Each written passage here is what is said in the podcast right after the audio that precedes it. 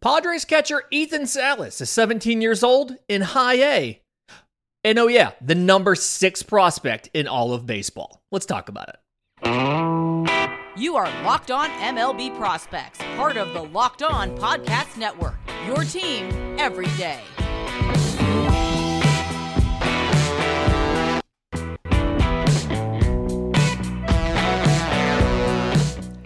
Yes, welcome on in to Locked On MLB Prospects, your home for all things minor league baseball. I'm your host, Lindsay Crosby, freelance baseball writer and podcaster. Thank you for making this your first listen every single day. We're probably part of the Locked On Podcast Network, where it's your team every day. And I want this to be your show. If you have ideas, questions for our Monday mailbag, lots of ways to send them to us. Best ones probably our subtext. Links in the episode description, links in the show notes. Also, the only way to get exclusive access to our player rankings. We're ranking all 30 farm systems. We're then going to rank guys by position, top 100 prospects, all of that. Again, available via subtext.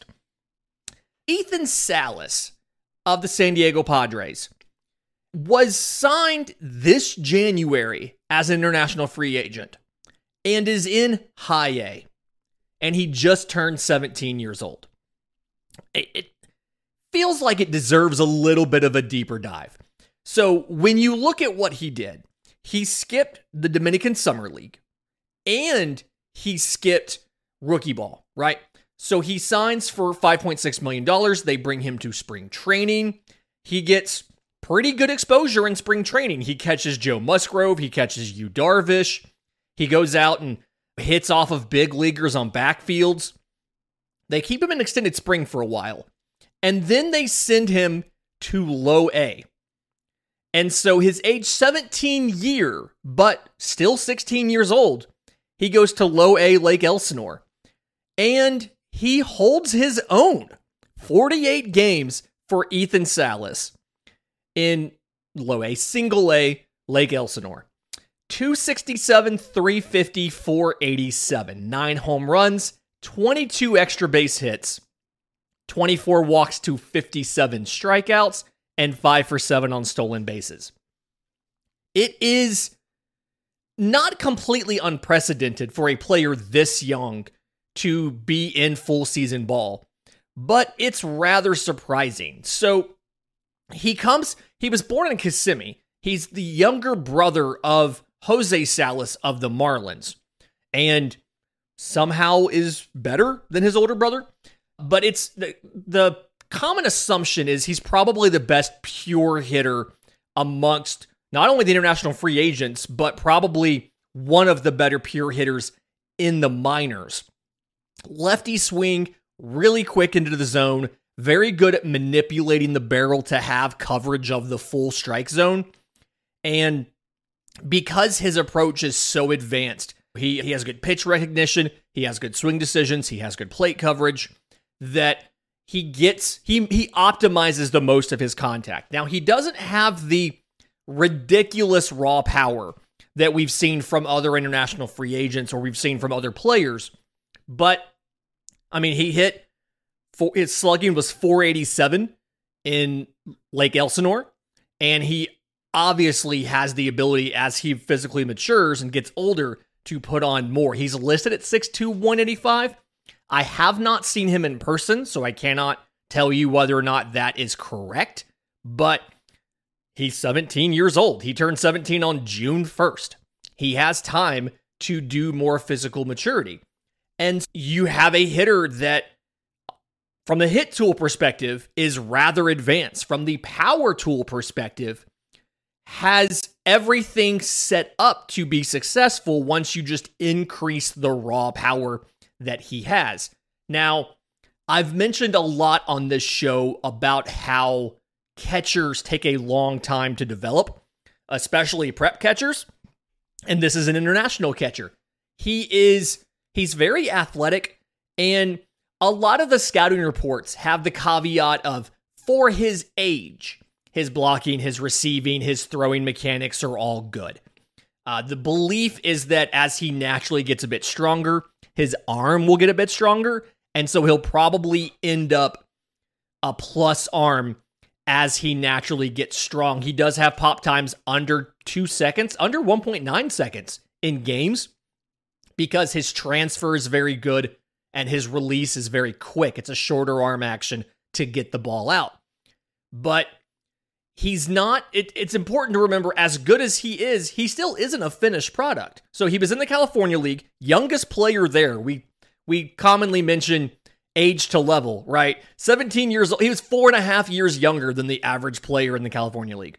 But he did, despite being the youngest player, he did lead it with a 121 WRC plus, was actually the player of the month for July. He had a 366 average in July. And so they promoted him to high A. He is still a teenager. We have to remember that. And he is still a prep teenager catcher. And so, like, he had 10 pass balls and 22 starts as a catcher because he's still working on a lot of that. But he is very advanced for his age.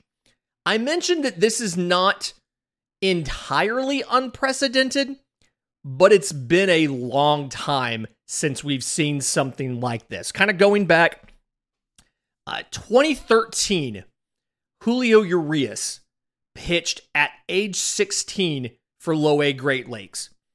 Uh, now, if you uh, pitchers, I feel are a little bit different from position players. If you switch to position players, you have a couple instances where guys had individual single games, like Wilmer Flores, his age 16 season, but after his birthday, where he turned 17, played one game with Low A Savannah in 2008, the Savannah Sand Gnats. Adrian Beltre, same thing. He briefly appeared for Low A Savannah in 1996.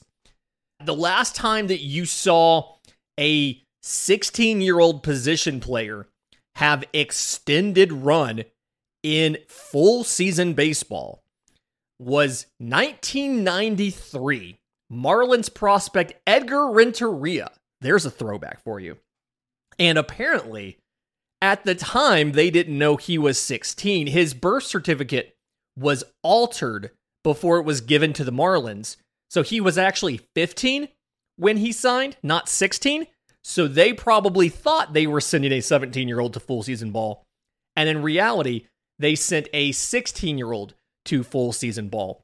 And Baseball America points out in a piece that they did about Salas that Renteria did play 45 games in rookie ball before he went to to low A. Salas went directly from being signed to spring training to low A. This is not something that we've necessarily seen a ton of. As of time of recording, he has played in one game for high A Fort Wayne. He went one for five, struck out, scored a run. And it's absolutely wild to me. The idea that we have a baseball player born in 2006 in full season baseball makes me feel a little bit old. Keith Law called him a potential superstar in the making, or was looking at a future superstar. There's a belief that by the time he turns 19, he's going to be in the bigs. Again, not completely unprecedented. We've seen some of the best international free agents do that. Uh, Andruw Jones debuted as a 19 year old for the Braves.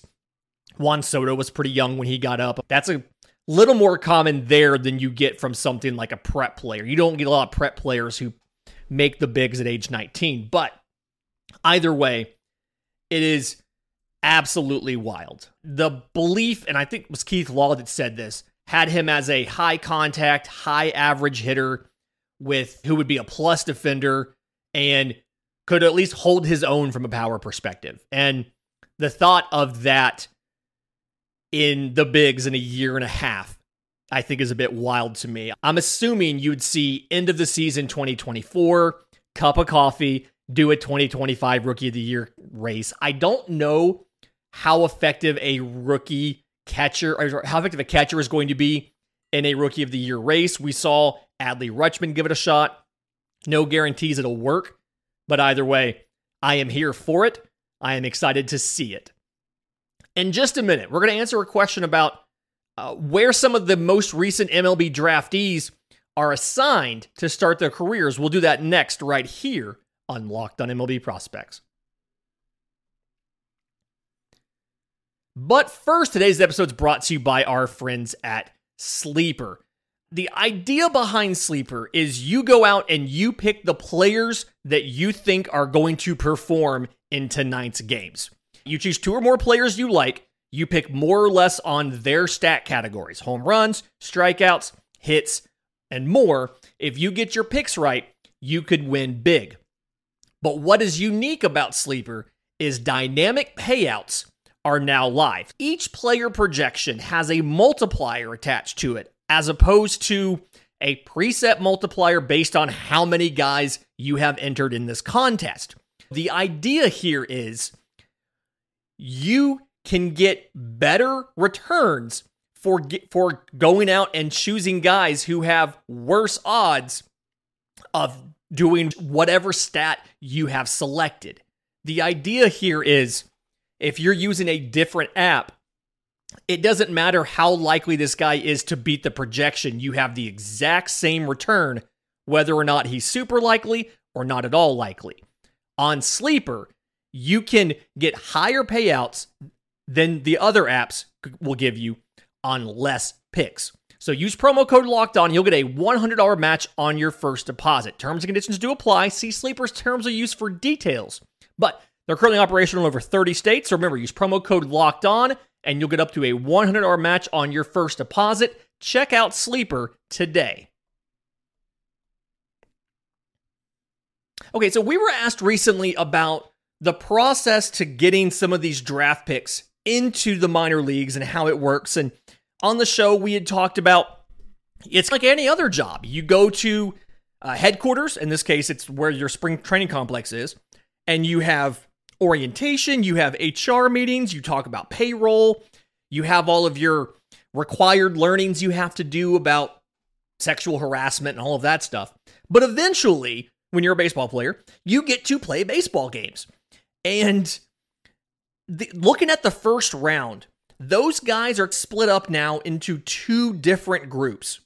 Uh, it's not exact, but for the most part, you have your college players who went, spent some time in rookie ball, and are now in a full season affiliate. And then you have your prep players who are in rookie ball still and will probably stay there for the rest of the year. Looking at Look at some of the top of the draft here is a really good example. You've got four outfielders in your first five picks. Dylan Crews, number two out of LSU to the Nationals. Wyatt Langford, number four out of Florida to the Texas Rangers. Both of those guys spent some time in rookie ball and they are at a full season affiliate. Dylan Crews is in single A Fredericksburg. He went uh, five for 20 with, he has two home runs, five RBIs at the time of recording, one walk, four strikeouts, and one for two on stolen bases. He both has a four hit game and he has a grand slam. So wild. And then Wyatt Langford is in high A Hickory with the there you go. High A Hickory with the Rangers. Just hit his first home run in his three games. He's 5 of 13 with a home run, three doubles. So four of his five hits are for extra bases four RBIs, one walk to three strikeouts. That's the typical pattern you'll see for a college hitter, a college position player, is they'll spend a little bit of time at the complex level to make sure that they're good to go, and then they'll be in a full season affiliate. Whereas your prep guys, most of them will stay at the complex for the rest of this year or wait until the towards the end of this season to get into a full season affiliate. So Max Clark, number three to the Tigers, he has played in three games in the complex, four for 12, which impressively, all four of his hits are extra base hits two doubles, a triple, and a home run. One walked, four strikeouts, 0 for 1 on stolen bases. He's got five RBIs. You love that. And then Walker Jenkins, four games at the complex level, 7 to 16, a home run, and two doubles a walk to two strikeouts, and three or four on stolen bases. One of those two, I can't remember who it is, one of those two faced off against Paul Skenes on Thursday morning in Skenes' first outing. And we'll get to him in the, in the third segment. But that's the kind of thing that you'll do as a prep hitter is you'll be at the complex for a while. And going through the first round, just about everybody, not everybody, but just about everybody is already assigned. Uh, catcher Blake Mitchell, picked number eight by the Kansas City Royals, the prep catcher out of the state of Texas. He is at the complex level. Six games in, he's 4 15 with a double, seven walks to six strikeouts. By comparison, Jacob Wil- Wilson of the Oakland A's, the shortstop out of Grand Canyon, he has six games in high A, 4 of 18, two doubles, two walks, four strikeouts. I think that's almost the same number of strikeouts he had in his entire college season this year. As you go down the list, a lot of the guys follow that pattern. Tommy Troy out of Stanford, number 12 to the Diamondbacks, seven games in high A, five of 27, a double, a home run, three walks, seven strikeouts, one for one on stolen bases. Right behind him, Matt Shaw out of Maryland to the Cubs at pick number 13, lucky number 13. Also in high A, six games, seven to 24, a double and a triple, no home run yet. Two walks to four strikeouts, one for one on stolen bases. By the way, don't be worried about any of these stat lines at all because everything is so weird for these guys, right? They had their college seasons. Some of these guys had their prep seasons. They didn't play competitively for a while. Then they got drafted and then they had to pick up and move. It's a whole mental thing, and these are incredibly small samples. Don't if some if somebody's having a fantastic year or a terrible year, don't even necessarily worry about it. The sample size is so small it does not even matter but we're still going to talk about it because it's fun.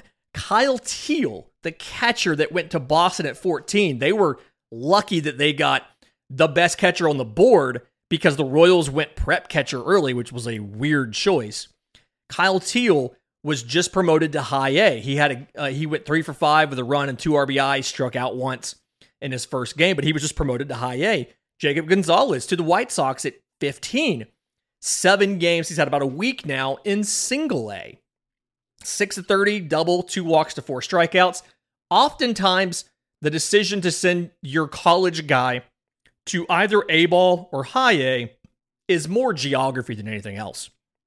If you're, let's say your high A is Lansing, the Lansing lug nuts, and your single A is a lot closer to your complex, it may be logistically easier to just send them to single A before you ship them up to Michigan or whatever it might be. But going through Enrique Bradfield of the Orioles has exactly one game. He's in single A.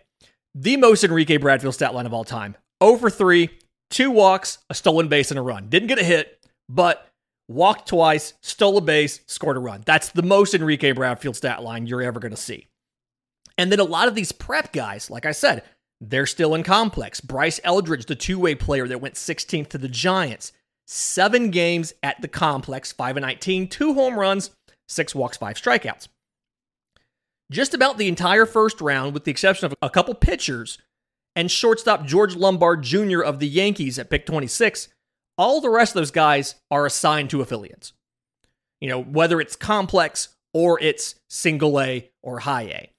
Um, so nothing really stands out from that first round as far as amazing performances from the hitters. There is a guy, though, second rounder Mike Bev for the Milwaukee Brewers. I'm probably saying his last name wrong. I usually do. But 34 at bats in high A, 500, 561, 1029. He's got five home runs in his 34 at bats, which is wild because the college story was like, hey, his average exit velo in college was like 87.5. We don't think he's going to have big league power and he's already posted six balls with exit velos over 100 and four with exit velos over 105. You never really know what's going to happen. We're going to overreact to that small sample size and we're going to throw him into our first year player drafts in Dynasty. I specifically didn't talk about the pitchers in the first round, and there's a reason for that. And I'll tell you next, right here on Locked on MLB Prospects.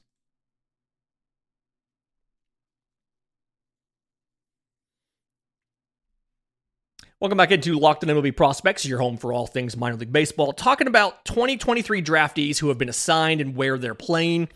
And we held the pitchers aside from this, other than the brief mention of Paul Skenes.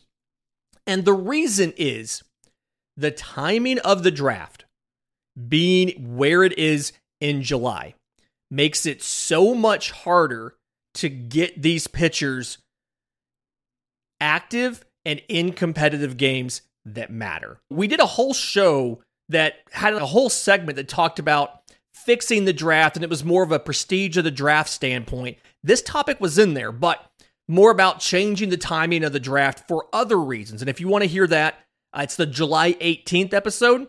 If you're on video, it's going to be up in the corner right here for you to click on and go watch that. But for baseball reasons, the reason having the draft so late in the summer, like you do, what makes it tough is the layoff between these guys having their competitive seasons and when you actually can get them into your organizations. And so a lot of these pitchers, Chase Dollander, drafted ninth overall by the Colorado Rockies, assigned to Complex League. I have not seen any stats where he has actually pitched in a competitive game. Baseball Reference didn't have anything for him. If they're out there, it's just tell Baseball Reference they didn't have it. Rhett Lowder, the Cincinnati Reds, number seven overall, pitched in the College World Series, so his season went late into June. He is not only does he not have stats in games, he is not assigned to an affiliate, as I've been told by people with Cincinnati. Uh, he is not assigned to an affiliate as of now. And it's so hard to get pitchers ramped back up to have realistic and meaningful sample sizes in the rest of the year on their draft years. You can get them up, you can get them in games. Look at Paul Skenes. He pitched for the first time on Thursday, the day that I'm recording this, for Pittsburgh at the complex level. Now, he pitched one inning. He threw, I believe it was 11 pitches. 10 of them were fastballs, eight strikes, three balls. He got, I think it was a ground out, a pop out, and a strikeout. But the point is, because these guys have this longer layoff, it's harder to get them up and get meaningful sample sizes for your pitchers unless it's somebody who either their season finished early enough where they were able to intentionally and deliberately throw bullpens and, in essence, keep themselves on an active throwing program, keep themselves hot so that they could pitch for their new team. Or you have somebody who's a complete freak of nature like Paul Skenes and could probably just do this year round without ever stopping because he's a machine that came from the future to strike guys out.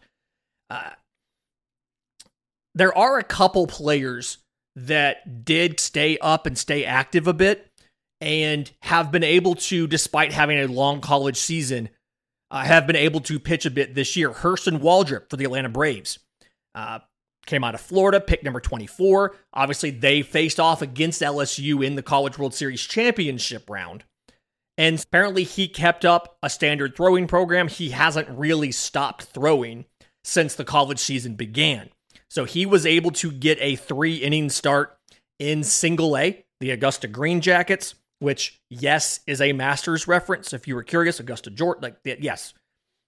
But so he pitched three innings he gave up three hits, two runs. One of them was earned. Welcome to single A baseball, folks. One walk with eight strikeouts. The Braves saw enough. They've already promoted him to high A Rome. He'll be having, I believe he's lined up to start sometime, maybe if not on Friday, then on Saturday or Sunday, sometime this upcoming weekend. He's scheduled to have his second start. And some of the prep pitchers from this draft. Noble Meyer of the Marlins that went at 10 overall. Uh, he is in the complex. He threw one and two thirds innings, two hits, two runs, one walk, two strikeouts. He's thrown a little bit as well. But for the most part, your pitchers have not had a chance to throw because by the time you build them up, unless you're planning on sending them to the Arizona Fall League, you don't have the time to build them up and get meaningful samples out of them. You can get three starts, maybe. You can get three, four, depending on how quickly you ramp them up, you can get three or four starts before the season's over. And then they have an off-season throwing program. They're probably working on stuff. It's I'm not saying it's completely useless to do it. You do get good info by putting these guys in a competitive environment and getting them in front of all of your pitching lab equipment, assuming your assuming your team has that. there is something to be said for getting them in that environment, doing the markerless biomechanical assessment while they're in a competitive environment and all that kind of stuff. But there is the question, and some organizations lean towards it's a lot of work and potential injury risk to get a guy ramped up to throw for a month and a half just to shut him back down again for the offseason. So we're not even going to worry about it. We'll just keep him at the complex. We'll have him do bullpens. We'll have him do live, live BP. We'll have him do side sessions. We'll, we'll start working on the throwing program stuff now and the changes we want him to make. And we'll plan on unleashing him next year for a standard looking season. If you move the draft forward, you can get past a lot of those issues and make it a lot simpler as far as the season, what the timeline looks like, what the development opportunities are for these pitchers. If you move the draft to late June, either right there near the end or during the College World Series or right after the College World Series, where college pitchers, especially if they're in Omaha already pitching, could theoretically just keep on going. They could just extend their seasons out a bit more. And then I would, if I am the Cincinnati Reds and I have Rhett Lowder and I get Rhett Lowder the week after the College World Series is over, he's he threw 10 days ago. I would rather go ahead and have him start throwing now, get some stuff out of him, and then choose to shut him down early versus getting him in late July asking him to ramp up his throwing to get back into a competitive uh, mindset of throwing and then shut him back down because the injury is going to happen during the ramp up, right? Or the injury is going to happen during the competitive environment because the ramp up wasn't thorough enough and that's where he's going to get hurt. So move the draft forward to the right there around the end of the College World Series. If it's a guy, let's say that he doesn't pitch after regionals. Okay, great. You had two, two and a half weeks off. Now we're back into the season. You're probably in better shape when it comes for scouting visits anyway. Teams bring you in for workouts. You're probably in in competitive shape anyway. Your your workouts probably go a little bit better. And now you're ready to go. When we get you, we can have you pitch some and then we can just shut you down early if we want to. Fantastic week this week. Remember, if you have questions for the mailbag, I'm on Twitter at Crosby Baseball, shows on Twitter at Locked On Farm. You can email us. We have a Discord, tons of different options. The best way by far is our subtext. Links in the episode description, links in the show notes. Those folks not only get first priority in the mailbags and the show ideas, they also have exclusive access to our player rankings, uh, the direct line to me for all their questions, all that kind of stuff. Until next time, enjoy the games this weekend, and remember, it's always a great time to pay a minor leaguer.